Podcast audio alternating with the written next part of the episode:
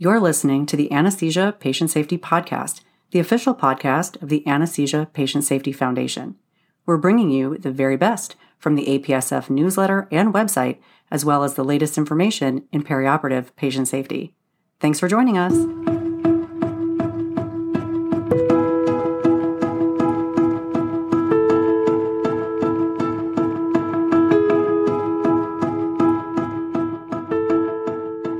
Hello, and welcome back to the Anesthesia Patient Safety Podcast. My name is Allie Bechtel, and I'm your host. Thank you for joining us for another show. This week, we are going right back into the rapid response section of the October 2021 newsletter. You could say that we have been lured into it. Before we dive into the episode today, we'd like to recognize Fresenius Kabi, a major corporate supporter of APSF. Fresenius Kabi has generously provided unrestricted support to further our vision that no one shall be harmed by anesthesia care. Thank you, Fresenius Kabi. We wouldn't be able to do all that we do without you. Last week, we discussed the case of air entrainment by extension connectors to central venous catheter in the article by Michael Kuntz and Alfonso Costa. This article highlights an important patient safety concern discovered by the authors when an intravenous line extension was connected to a central line, but the connection did not seal completely.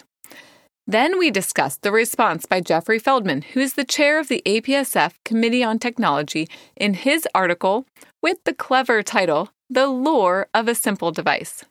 If you have not listened to episode 74 yet, we encourage you to go check it out. There is still more to learn about this important piece of medical technology, the Luer connector. For further information, we are going to return to the rapid response section of the October 2021 APSF newsletter for our featured article today. Managing Luer Connections by Bruce Hansel, who is the principal and chief scientist of Accident and Forensic Investigation of ECRI. And this article stems from his experience over many years of medical accident investigation. So head over to apsf.org and click on the newsletter heading. First one down is the current issue, then scroll down until you see our featured article today. The article opens with some history about the Luer device. Did you know that it was named after the German instrument maker Hermann Luer? Luer devices were one of the first medical devices that created leak free, continuous lumen connections between syringes and needles. We use this simple device every day and often take it for granted. The components for this device include mated fittings that are cone shaped with a 6% taper. Luer fittings are often made out of plastic, but glass or metal can be used as well. When pressure is applied to device to create a connection, the inner wall presses against the outer wall of the taper, leading to a leak-free connection. You will find Luer devices used for vascular access as well as enteral connections and pneumatic connections. Last week, we talked about the new standard, ISO 80369, which limits the standard Luer fittings to vascular use only. Another part of the new standard, specific for intravascular connections, is ISO 803697, which is related to the softness of the plastic so that the connection will not be altered under pressure. The new standards are an important step for patient safety to help prevent dangerous cross connections and leaking connections. Next up, let's review the different types of Luer fittings. First, the Luer slip is the originally designed Luer taper fitting, which requires applied pressure leading to friction between the opposing conical surfaces and a leak free connection as long as the compression is maintained. When pulling forces are applied to the connection, the continuous lumen is not maintained, leading to separation. In addition, when the taper surfaces are wet, there is a risk for accidental disconnection. Check out Figure 1 in the article, which shows this connection. The next fitting is the Luer lock, which was designed to prevent the accidental separation that can occur with the Luer slip fitting. The Luer lock includes a threaded skirt on the male taper with flanges on the female taper that engage the threads when compressed together. As a result of the threaded coupling, the connection is maintained and cannot be pulled apart. The Luer-Lock has two separate fittings the fixed skirt and the swivel skirt. The fixed skirt involves a single piece with the skirt and taper. For the swivel skirt design, the taper fit is first engaged and then secured with the swivel skirt. Importantly, without any twisting forces on the intravenous tubing. When engaging the fixed skirt Luer device, twisting forces or torque must be applied to the IV tubing in order to secure the connection. For a visual representation of these designs, check out figures 2 and 3 in the article. Now that we understand these devices a little better, it's time to figure out how misconnections occur and how we can keep our patients safe. There are a couple of important points that Hansel makes. First, the Luer-Lock does not involve a locking or latching mechanism. Next, the skirt component does not contribute to additional leak protection. And finally, even though the Luer-Lock does not easily pull apart, it may unscrew, which separates the tapers, leading to an unintended disconnection. Have you seen this in the OR when an extension has become disconnected from the IV line at the Luer-Lock connection? As an example of this, Luer leverage is the term used by the ECRI to describe similar events. When a syringe is connected to a three way Luer stopcock, the Luer connection that is perpendicular to the syringe may be loosened when connecting the syringe. This is likely to happen because only a quarter turn will separate the tapers and loose the connection. Luer leverage events are a big threat to patient safety.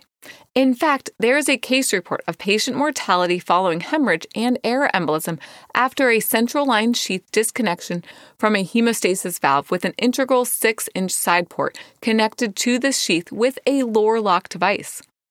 After placement of the central line, the sheath was secured to the patient's skin at the hub, which meant that the female hub was fixed in place and could not rotate. IV tubing was attached to the hemostasis valve on the side port of the sheath. The disconnection occurred from pulling on the IV tubing, leading to torque on the Luer-Lock and unintended disconnection. This is a call to action to remain vigilant with any Luer-Lock connections and be on the lookout for any unintended disconnections. So, what are the complications that may arise from partial or complete disconnection of the Luer-Lock device? Keep in mind that a partial disconnection may appear to have a leak free seal and may be difficult to detect. There are four major complications from a disconnection that may occur. These include infection, blood loss, air embolism, and medication leakage. We are going to look closer at the complications of blood loss and air embolism, which may occur when there is a leak between the intravascular system and the atmosphere with a pressure gradient that determines which complication will occur blood loss or air embolism. In addition, the severity of the complication depends on the magnitude of the pressure gradient, the resistance to the leak, and the length of the tubing.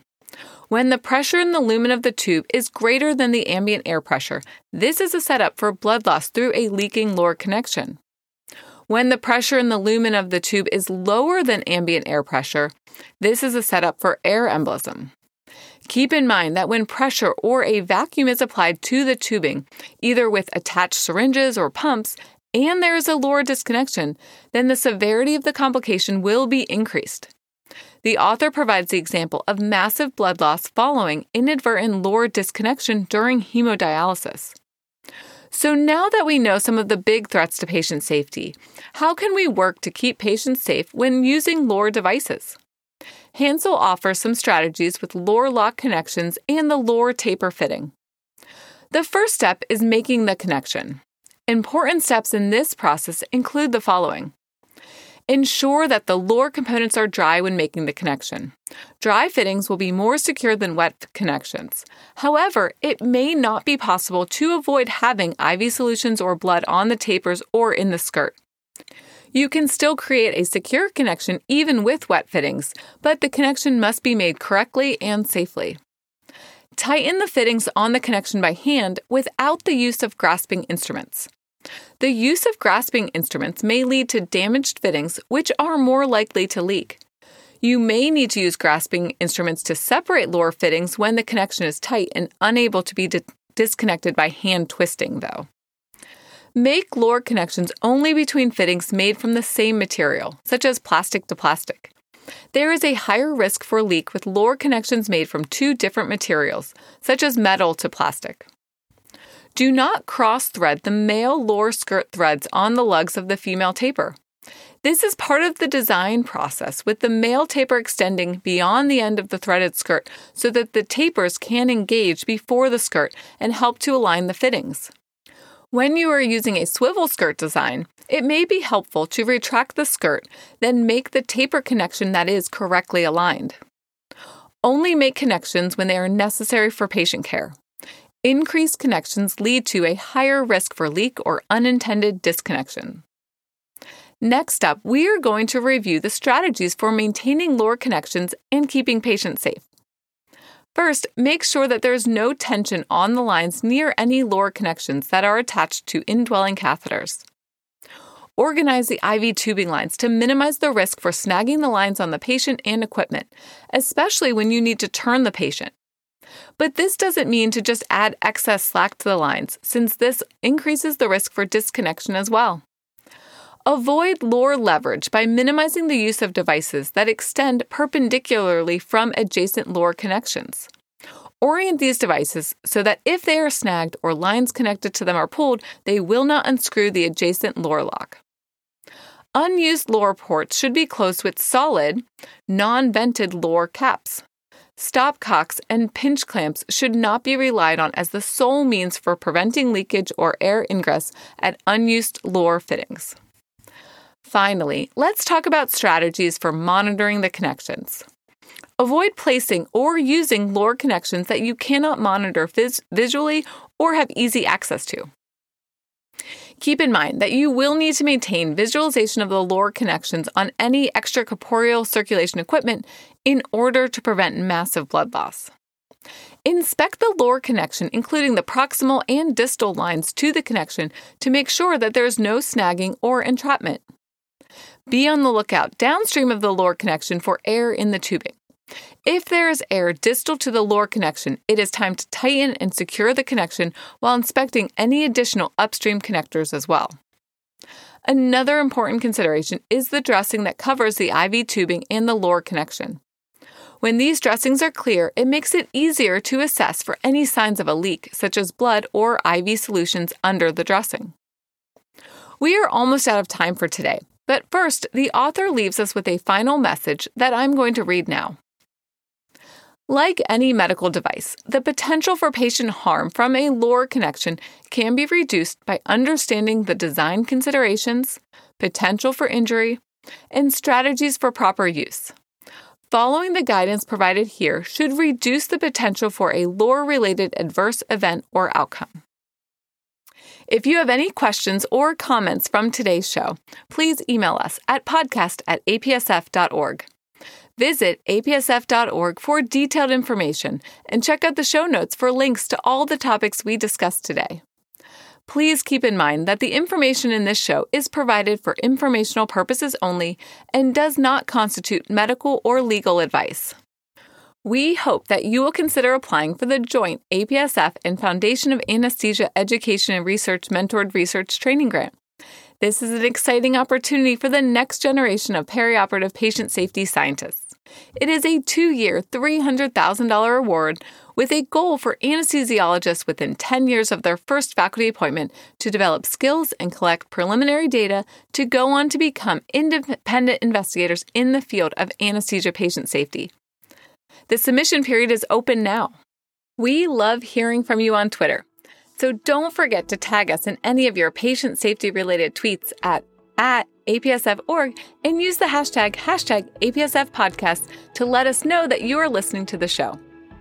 Until next time, stay vigilant so that no one shall be harmed by anesthesia care.